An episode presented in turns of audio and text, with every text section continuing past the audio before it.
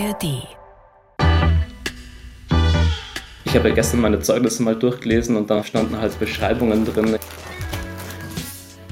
Christoph ist ein lebhafter Schüler, der anfangs erheblich Schwierigkeit hatten, sich an die schulische Situation und die Klassengemeinschaft zu gewöhnen. Es fällt ihm auch jetzt zeitweise noch schwer, stillzusitzen und konzentriert mitzuarbeiten. Das hier, das ist Christoph Kühnel und er spricht da gerade über seine Grundschulzeit in den 90ern. Das ist schon sehr direkt, dass ich halt einfach wirklich so Zappel-Philipp war anscheinend halt auch einfach der, der sich da nicht so richtig gut einfinden konnte in die Situation.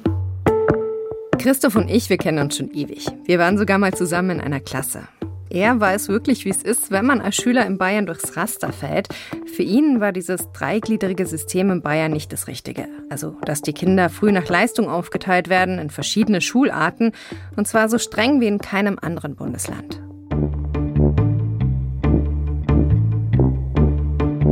Das hier ist Immer diese Bayern, ein Podcast über bayerische Extrawürste. Wir schauen uns an, wo Bayern in der Politik eigene Wege geht und anders tickt als andere Bundesländer. Und wir fragen uns, welche Folgen das hat bis heute. Alle Folgen hört ihr in der ARD Audiothek und überall da, wo es Podcasts gibt. Das hier ist Folge 1, Schulstress. Ich bin Maximilian Heim. Ich habe in Baden-Württemberg Abi gemacht. Meine Tochter, die geht jetzt in München zur Schule. Und eine extra Wurst bei den Schulen haben Baden-Württemberg und Bayern gemeinsam, die extra späten Sommerferien. Alle anderen Bundesländer rotieren da nämlich, aber die rebellischen Südstaaten nicht. Und ich bin Lisa Weiß. Ich habe an einem bayerischen Gymnasium Abi gemacht. Genau wie Max arbeite ich beim BR in der Redaktion Landespolitik. Tja, und in dieser Episode schauen wir uns also Christophs Geschichte und seine Erfahrungen mit dem bayerischen Schulsystem genauer an. Und wir fragen uns, woher kommt dieses dreigliedrige System mit seinem Leistungsdruck eigentlich? Und vor allem, was macht das mit den Schülerinnen und Schülern? Christoph geht erstmal in Säulen in den Kindergarten am Rand von München. 1989 zieht die Familie dann nach Brandenburg in den Landkreis Rosenheim. Das ist ein Dorf ganz im Süden Bayerns, fast an der Grenze zu Österreich. Da habe ich dann so meine Schulkarriere gestartet auf der Grund- und Mittelschule in äh, Brandenburg. Da gibt es heute noch, jetzt glaube ich auch eine Realschule sogar inzwischen, also deutlich gewachsener und größer geworden, aber hat immer noch den ähnlichen Charme wie früher, wenn man vorbeifährt. Dieser Charme, den die Schule hat, das meint Christoph nicht positiv einerseits irgendwie so ein bisschen gruselig und andererseits irgendwie so äh, kommen viele Erinnerungen hoch. Also ich sage mal so, es war eine Schule, auf der es nicht so gerne war. Christoph kriegt schon als Grundschüler nicht gern vorgesetzt, was er lernen soll. Bei den Bundesjugendspielen will er abkürzen und läuft über den Platz, statt wie die anderen auf der Tatanbahn. Als Christoph in der vierten Klasse sein Zwischenzeugnis bekommt, da sind seine Noten mäßig. Für seine Schrift bekommt er die Note 4, in Mathe und in Deutsch, da steht eine 3. Außerdem heißt es im Zeugnis, sein Betragen gibt gelegentlich Anlass zur Beanstandung. Ob er es am Ende dieses Schuljahrs auf das Gymnasium schaffen wird, das ist zu diesem Zeitpunkt völlig offen. Der Übertritt war bei mir nicht ganz einfach, also weil ich da halt mit meiner Grundschullehrerin halt auch jetzt nicht so gut gestanden bin und war relativ knapp, dass ich es dann halt machen durfte. Ich glaube, dass meine Eltern auch damals halt mit ihr äh, viele Gespräche geführt haben, dass ich überhaupt das Gymnasium gehen durfte. Diese Übertrittszeit in der vierten Klasse, die ist schon ziemlich heftig. Manche Kinder kommen da an ihre Grenzen, schlafen schlecht. Bei meiner Tochter in der Klasse waren damals ein paar Eltern, die ganz schön Druck gemacht haben. Auf die Lehrer, aber auch auf ihre zehnjährigen Kinder. Christoph hat sich damals nicht so viele Gedanken gemacht, also was es bedeutet, aufs Gymnasium, auf die Realschule oder auf die damalige Hauptschule zu gehen, das war ihm nicht klar. Und trotzdem hat er dann gemerkt, dass er jetzt aufs Gymnasium gehen darf. Das ist ein großer Schritt. Also ich habe mich auf jeden Fall gefreut, das kann ich mit Sicherheit sagen, dass ich da schon Lust drauf hatte und es einfach toll fand, dass ich aufs Gummi darf und irgendwie ist mir auch ein bisschen stolz. Mit dem Wechsel aufs Gymnasium enden Christophs Schulprobleme aber nicht. Da kommen wir später noch dazu. Der Übertritt ist in Bayern also bis heute besonders streng. Bayern ist das einzige Bundesland, das die Kinder nach der vierten Klasse noch verpflichtend auf drei Schularten aufteilt. Mittelschule, Realschule, Gymnasium. Entscheidend sind da die Fächer Deutsch, Mathe und Heimat- und Sachunterricht. Wer hier mindestens einen Notenschnitt von 2,66 hat, der darf auf die Realschule. Für das Gymnasium braucht man einen Schnitt von mindestens 2,33. Wer das nicht schafft, muss in den Probeunterricht, also eine Aufnahmeprüfung bestehen. Nochmal ganz klar, das ist eine bayerische Extrawurst. Andere Bundesländer geben zwar eine Empfehlung ab, aber am Ende dürfen die Eltern entscheiden, auf welche Schule sie ihr Kind schicken.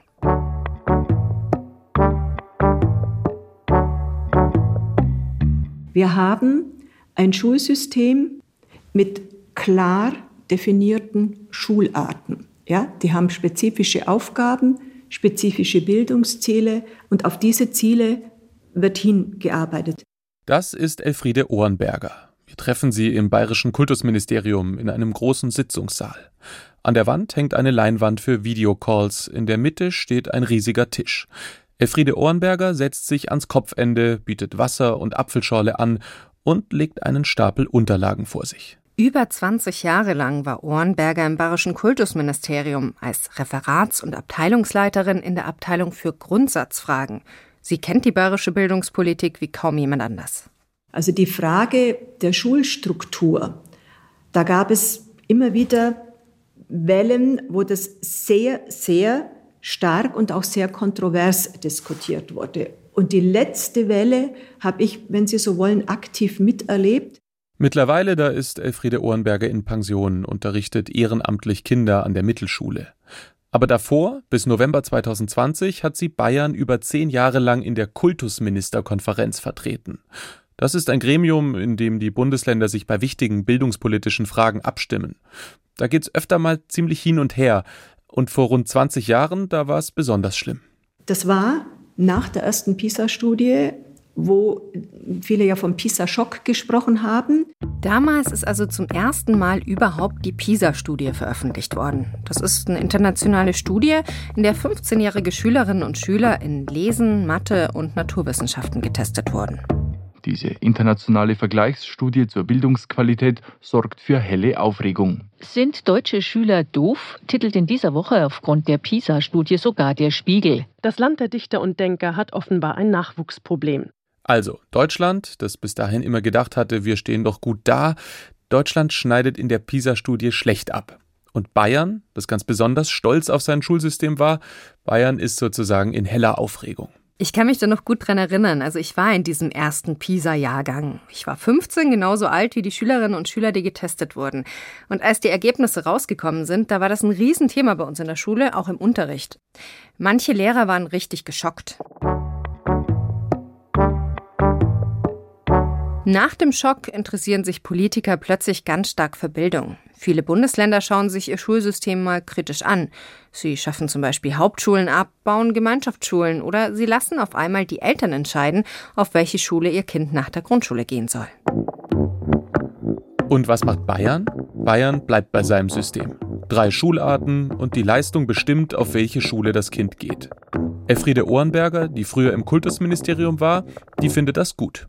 Das wir die Leistungsorientierung nicht aufgegeben haben, sondern aus der Sicht der anderen hochhalten oder vielleicht aus der Sicht mancher sogar zu hochhalten, ist schon auch ein Stück weit Verantwortung gegenüber den jungen Menschen. Also Ohrenberger, die will damit sagen, man muss schon den jungen Menschen klar machen, wo sie stehen, weil sie halt nicht in einer Märchenwelt leben, sondern weil es in unserer Gesellschaft, im Kapitalismus viel um Leistung geht und darauf soll die Schule dann eben bestmöglich vorbereiten.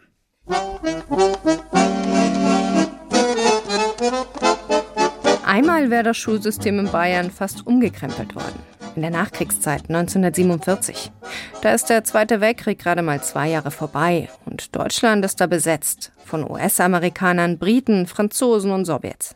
Die vier Besatzungsmächte, die wollen das deutsche Schulsystem so verändern, dass eine Ideologie wie der Nationalsozialismus nicht noch einmal auf fruchtbaren Boden fallen kann.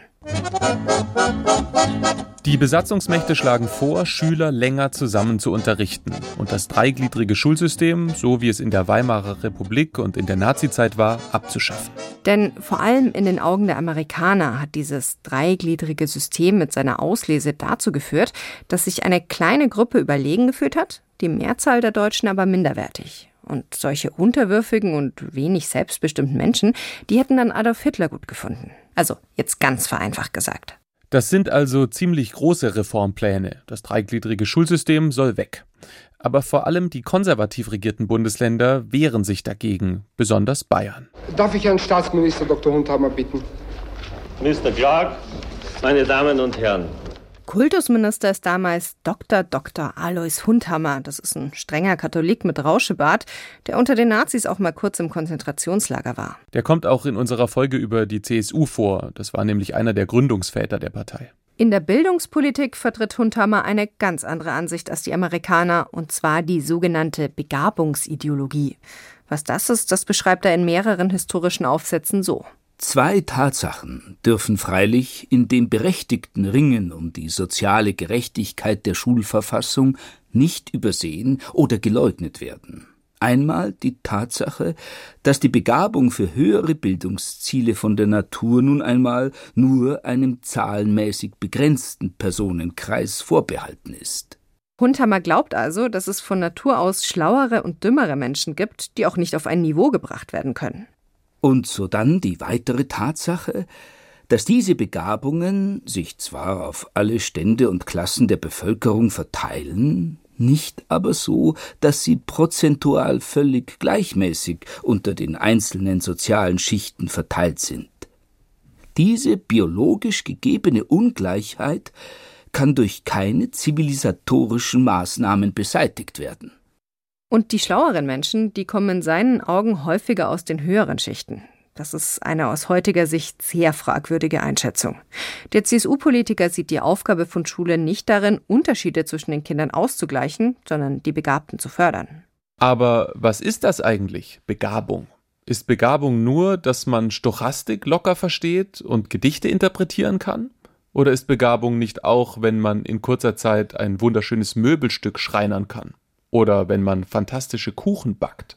Ich habe das Gefühl, in meiner Schulzeit in Bayern, da sind solche Begabungen in der Schule überhaupt nicht gesehen worden. Die sind nicht anerkannt worden.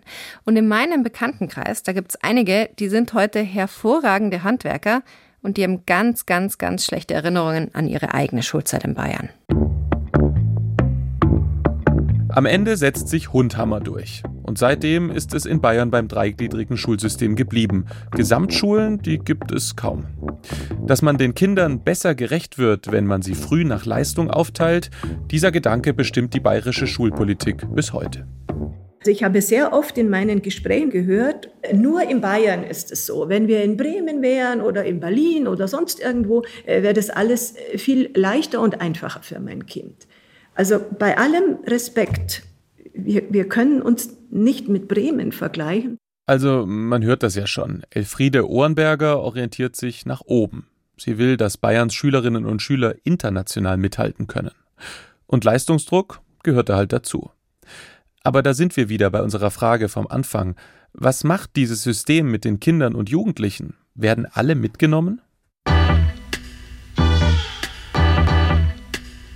Christoph Kühnel, dieser hipplige Grundschüler von vorhin, der kommt im Sommer 1995 nach Rosenheim aufs Gymnasium. Und da fällt ihm schnell auf, Noten sind auf einmal viel wichtiger und das Klima rauer. Grundsätzlich ist es halt so, äh, dass halt alle zwei Stunden neuer Lehrer reinkommt und ähm, mal der eine interessiert sich für einen weniger, der andere mehr. Und das ist halt irgendwie, dass man sich ständig wieder neue Situationen, an neue Persönlichkeiten gewöhnen muss. Da kann ich mich schon noch erinnern, dass es halt nicht immer ganz easy war. Christoph ist damals gerade elf geworden. Jetzt muss er selbstständiger werden, mehr Verantwortung für seine Schulaufgaben übernehmen. Aber das klappt nicht so richtig. Nebenfächer wie Erdkunde, die interessieren ihn, da ist er gut. Das Problem sind die Hauptfächer. Mathe, Deutsch, Latein, seine erste Fremdsprache. Schon in der Unterstufe hat er da eine Vier. Und dann irgendwann wird Schule sowieso immer unwichtiger. Das ist so die Zeit, da werden halt dann auch die Mädels interessant. Da kommt dann ist es dann cool geworden, Hip-Hop zu hören und Skateboard zu fahren. Dann natürlich die passenden Klamotten dazu zu haben und so Sachen. Sein Lieblingsshirt ist ein T-Shirt mit Che Guevara drauf, dem Revolutionär. Seine Nachmittage verbringt Christoph mit Tennis, Basketball, Karate, zwischendurch mit der Spielkonsole. Lernen und Hausaufgaben, das umgeht er. Das ist so etwa die Zeit, in der Christoph und ich uns kennenlernen. Da sind wir so 14, 15. Er provoziert damals die Lehrer, wo er nur kann. Einmal hat er es geschafft, den ruhigen Erdkundelehrer mit einer absichtlich dummen Antwort komplett zum Ausflippen zu bringen. Der schreit dann rum, Christoph, du Hirsch, der ganze Bur Riesendepp. Ja, und irgendwann fängt Christoph auch an, die Schule zu schwänzen. Dann sitzt er in Rosenheim in einem Café, bestellt Cappuccino, raucht eine Zigarette und liest Zeitung. Christoph ist so ein Typ, wenn er in der Schule mit Druck konfrontiert wird, dann geht er einfach nicht hin. Seine Noten werden immer schlechter. Zu Hause versucht er, sie zu verheimlichen, er fälscht Unterschriften, aber irgendwann geht das nicht mehr. Natürlich gab es dann diesen Krach, als dann zum Beispiel in der 8. Klasse das Zeugnis, das ist eigentlich der, das ist eigentlich der Wahnsinn. Wenn man sich das heute mal anschaut, ähm, da gab es dann auch gut Stress daheim. Ja, genau. Wie hier Latein 5, Englisch 5, Mathe 6, Wirtschafts- und Rechtslehre 5. Seine Eltern, die sind enttäuscht, gar nicht so sehr wegen der Noten, sondern vor allem, weil ihr Sohn ihnen nichts davon erzählt hat. Christophs Familie ist für mich so eine klassische Bilderbuchfamilie. Sein Papa ist Lehrer, seine Mama, die aus Frankreich stammt, ist Hausfrau. Er hat noch einen Bruder, sie wohnen in einem schönen Haus im Dorf mit Garten. Er hat immer Rückhalt zu Hause, seine Eltern kümmern sich um ihn und seine Zukunft. Christoph wiederholt die achte Klasse. Seine Noten werden besser, aus den Fünfen werden Dreien, sogar in Mathe kommt Christoph auf eine Vier. Er schafft die achte Klasse im zweiten Anlauf. Aber so richtig einfügen kann und will er sich in das Schulsystem nicht. Da kann ich mich auch noch so gut erinnern, dass ich da sicherlich äh, kein einfacher Schüler war und vielleicht auch für den einen oder anderen so ein kleiner Albtraum möglicherweise. In der neunten Klasse, da geht's dann richtig rund. Wir sind zusammen in einer Klasse, in der haben viele nur Blödsinn im Kopf. Eigentlich ist es eine ziemlich lustige Zeit, aber für die Lehrer vermutlich weniger. Zusammen mit ein paar anderen schraubt Christoph Notausgangsschilder ab.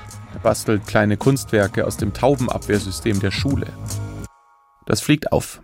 Die Schule leitet ein Disziplinarverfahren ein, gegen ihn und noch zwei andere, die erkannt wurden. Aber da waren noch andere Schüler dabei bei dieser Aktion. Wer das war, das ist nie so richtig rausgekommen. Liebe Lehrerinnen und Lehrer von damals, falls ihr das jetzt zufällig hört, ich war da übrigens auch dabei.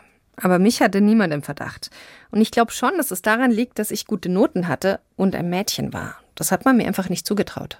Christophs Noten sind dagegen schlecht. Schon wieder. In Religion und Latein steht er auf einer knappen Vier. Merkt euch das mal, die beiden Fächer werden noch wichtig für ihn. In Englisch, Physik und Französisch hat er die Fünf schon sicher und das, obwohl Christoph französischer Muttersprachler ist. Seine schlechten Noten, die könnten auch das Disziplinarverfahren beeinflusst haben. Am Ende fliegt Christoph auf jeden Fall als einziger von der Schule. Heute sagt Christoph, dass das natürlich an seinem Verhalten lag. Aber er sagt auch, dass er in diesem Schulumfeld mit diesem dreigliedrigen Schulsystem einfach nicht klargekommen ist. Also ich glaube, dass ich vielleicht einfach nicht der Typ war für das Schulsystem. Vielleicht, wenn ich äh, Lehrer hätte, die mich mehr gefördert hätten, vielleicht wäre es in manchen Bereichen anders gelaufen, wenn man vielleicht ein Schulsystem hätte, wo halt irgendwie der Einzelne mehr zählt, wo vielleicht auch die Klassen kleiner sind, wo die Lehrer Zeit für jemanden haben, wo man halt irgendwie vielleicht auch mehr Bezugspersonen hat, wo vielleicht auch tatsächlich ja, mehr nach Interesse gegangen wird, als nach reinem Leistungsprinzip. Vielleicht wäre es in einem anderen Schulsystem besser gewesen, sagt Christoph. Was da unausgesprochen bleibt, vielleicht wäre es auch nicht besser gewesen. Das ist das Problem, wenn man über Schulsysteme und die Schicksale von Schülern spricht. Es ist immer auch ein Blick in die Glaskugel. Natürlich spielen die Schulsysteme eine Rolle. Es kann aber nicht das einzige sein. Es ist eine Vielzahl von Faktoren, die zusammengehen. Das ist Christina Reis. Sie war bis vor zwei Jahren Professorin für Didaktik der Mathematik an der Technischen Universität in München. Für ihre Arbeit zur Bildungsforschung hat sie sogar das Bundesverdienstkreuz bekommen. Und von 2014 bis 2021 hat Reis die PISA-Studie in Deutschland geleitet. Christina Reis sagt also, die Bildungsqualität, die hängt von vielen Faktoren ab, nicht nur vom Schulsystem. Auch von der Klassengröße, der Kontrolle von Bildungsstandards und vor allem von den Lehrerinnen und Lehrern. Bayern macht schon ein paar Sachen, um die Bildungsqualität zu sichern. Mehr verpflichtende Lehrerfortbildung als in den meisten anderen Bundesländern zum Beispiel. Auch Prüfungen werden schon ganz lang zentral erstellt, nicht von jeder Schule einzeln. Und somit sind sie vergleichbar. Viele Bundesländer haben diese zentralen Prüfungen erst nach dem PISA-Schock eingeführt.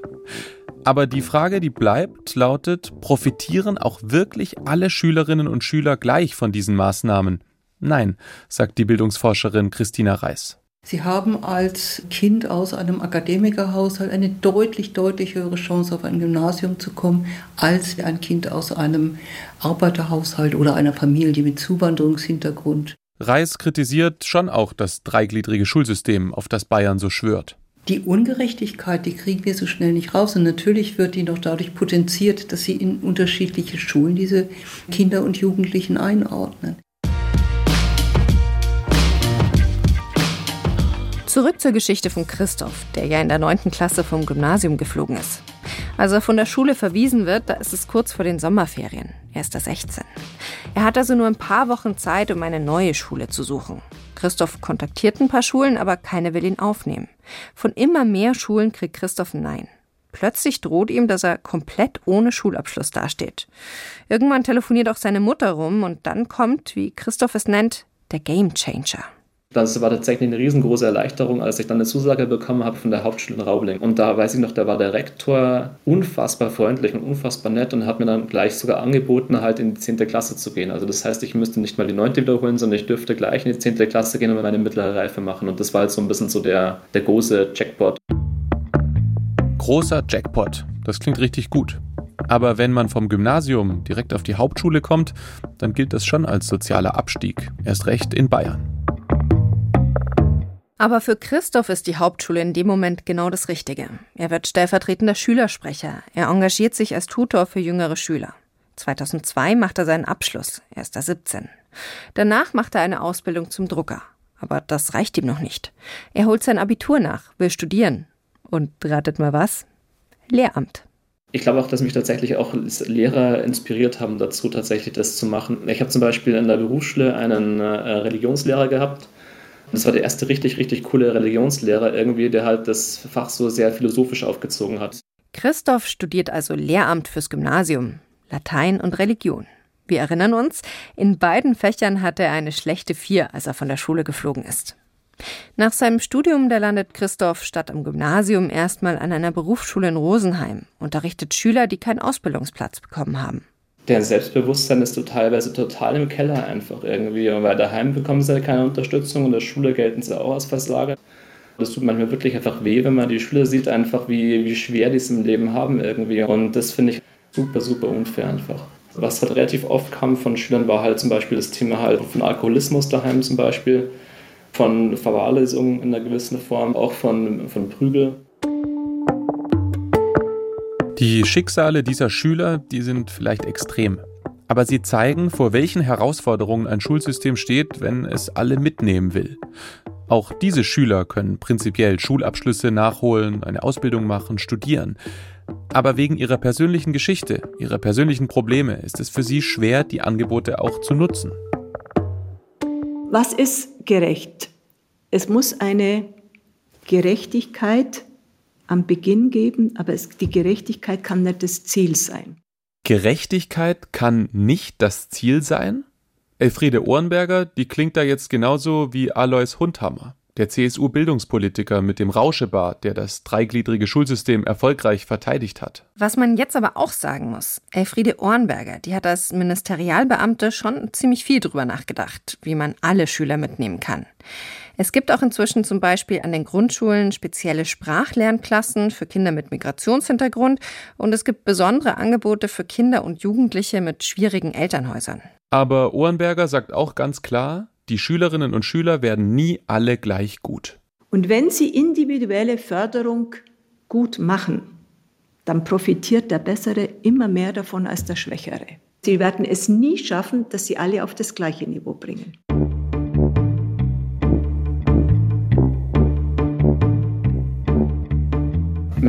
Ich kann auch nicht gegen das dreigliedrige System sprechen, weil ich ja selber davon profitiert habe und ähm, meine Biografie irgendwie so ein Beweis ist, dass es funktioniert im Großen und Ganzen. Aber andererseits, ja, glaube ich, wird man mit dem System früher oder später der Entwicklung hinterherlaufen, was einfach zu starr ist, zu unflexibel ist und zu veraltet im Prinzip. Christoph hat es am Ende geschafft. Heute ist der Junge, der vom Gymnasium geflogen ist, selbst Gymnasiallehrer, unterrichtet Latein und Religion. Seine Schüler haben ihn mal zum Vertrauenslehrer gewählt. Die Geschichte von Christoph, die zeigt zwei Dinge. Erstens, wer in Bayern nicht so richtig in dieses dreigliedrige Schulsystem passt, der kann leicht durchs Raster fallen. Aber zweitens zeigt sie eben, auch das bayerische System ermöglicht es, über verschiedene Wege doch noch zum Bildungsziel zu kommen. Das ist nicht leicht, aber es geht. Der Leistungsdruck, er hat schon auch seine guten Seiten. Das haben wir von Elfriede Ohrenberger erfahren, der Frau aus dem Ministerium. Er kann Bayerns Schülerinnen und Schüler fit machen für die Leistungsgesellschaft. Und bei bundesweiten Vergleichen, da liegt Bayern meistens ziemlich weit vorne. Aber, und da sind wir wieder beim Punkt, nicht alle profitieren von diesem Druck. Gerade die nicht, deren Begabungen nicht fürs Gymnasium wichtig sind. Und alle mitnehmen, das geht so nicht. Das ist also eine ganz bewusste Entscheidung, was einem wichtiger ist. Und da fährt Bayern eine klare Linie, schon seit der Nachkriegszeit.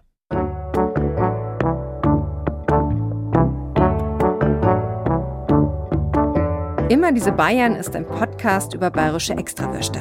Wir schauen uns an, wo Bayern in der Politik eigene Wege geht und welche Auswirkungen das hat. Das war Folge 1, Schulstress. Ich bin Lisa Weiß. Und ich bin Maximilian Heim. Alle Folgen dieses Podcasts gibt's in der ARD Audiothek und überall, wo es Podcasts gibt.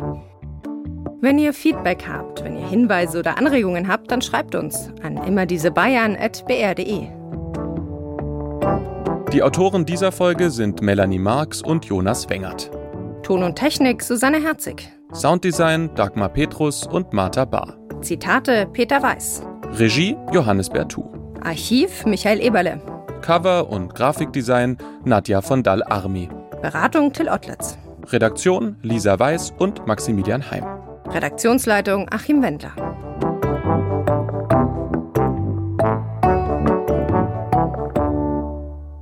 Immer diese Bayern ist eine Produktion des Bayerischen Rundfunks 2023. So, und wenn ihr täglich auf dem Laufenden bleiben wollt, auch in Sachen Nachrichten, dann haben wir da noch einen anderen Podcast für euch. 6.30 heißt der. Einfach weil er jeden Morgen ab 6.30 Uhr online ist. Da gibt's von Montag bis Freitag in ja, etwa 20 Minuten die wichtigsten Nachrichten für den Tag. Aber nicht jetzt einfach so richtig steif vorgelesen, sondern die Hosts sprechen ganz normal, wie in der Schnabel gewachsen ist. Manchmal wird's dann persönlich, manchmal witzig und manchmal auch ziemlich emotional. Und noch was ist wirklich cool, dass man sich als Hörerin oder Hörer auch bestimmte Themen wünschen kann oder zu bestimmten Themen seine Meinung sagen kann. Wir packen euch den Link zum 630 Podcast einfach mal in die Folgenbeschreibung.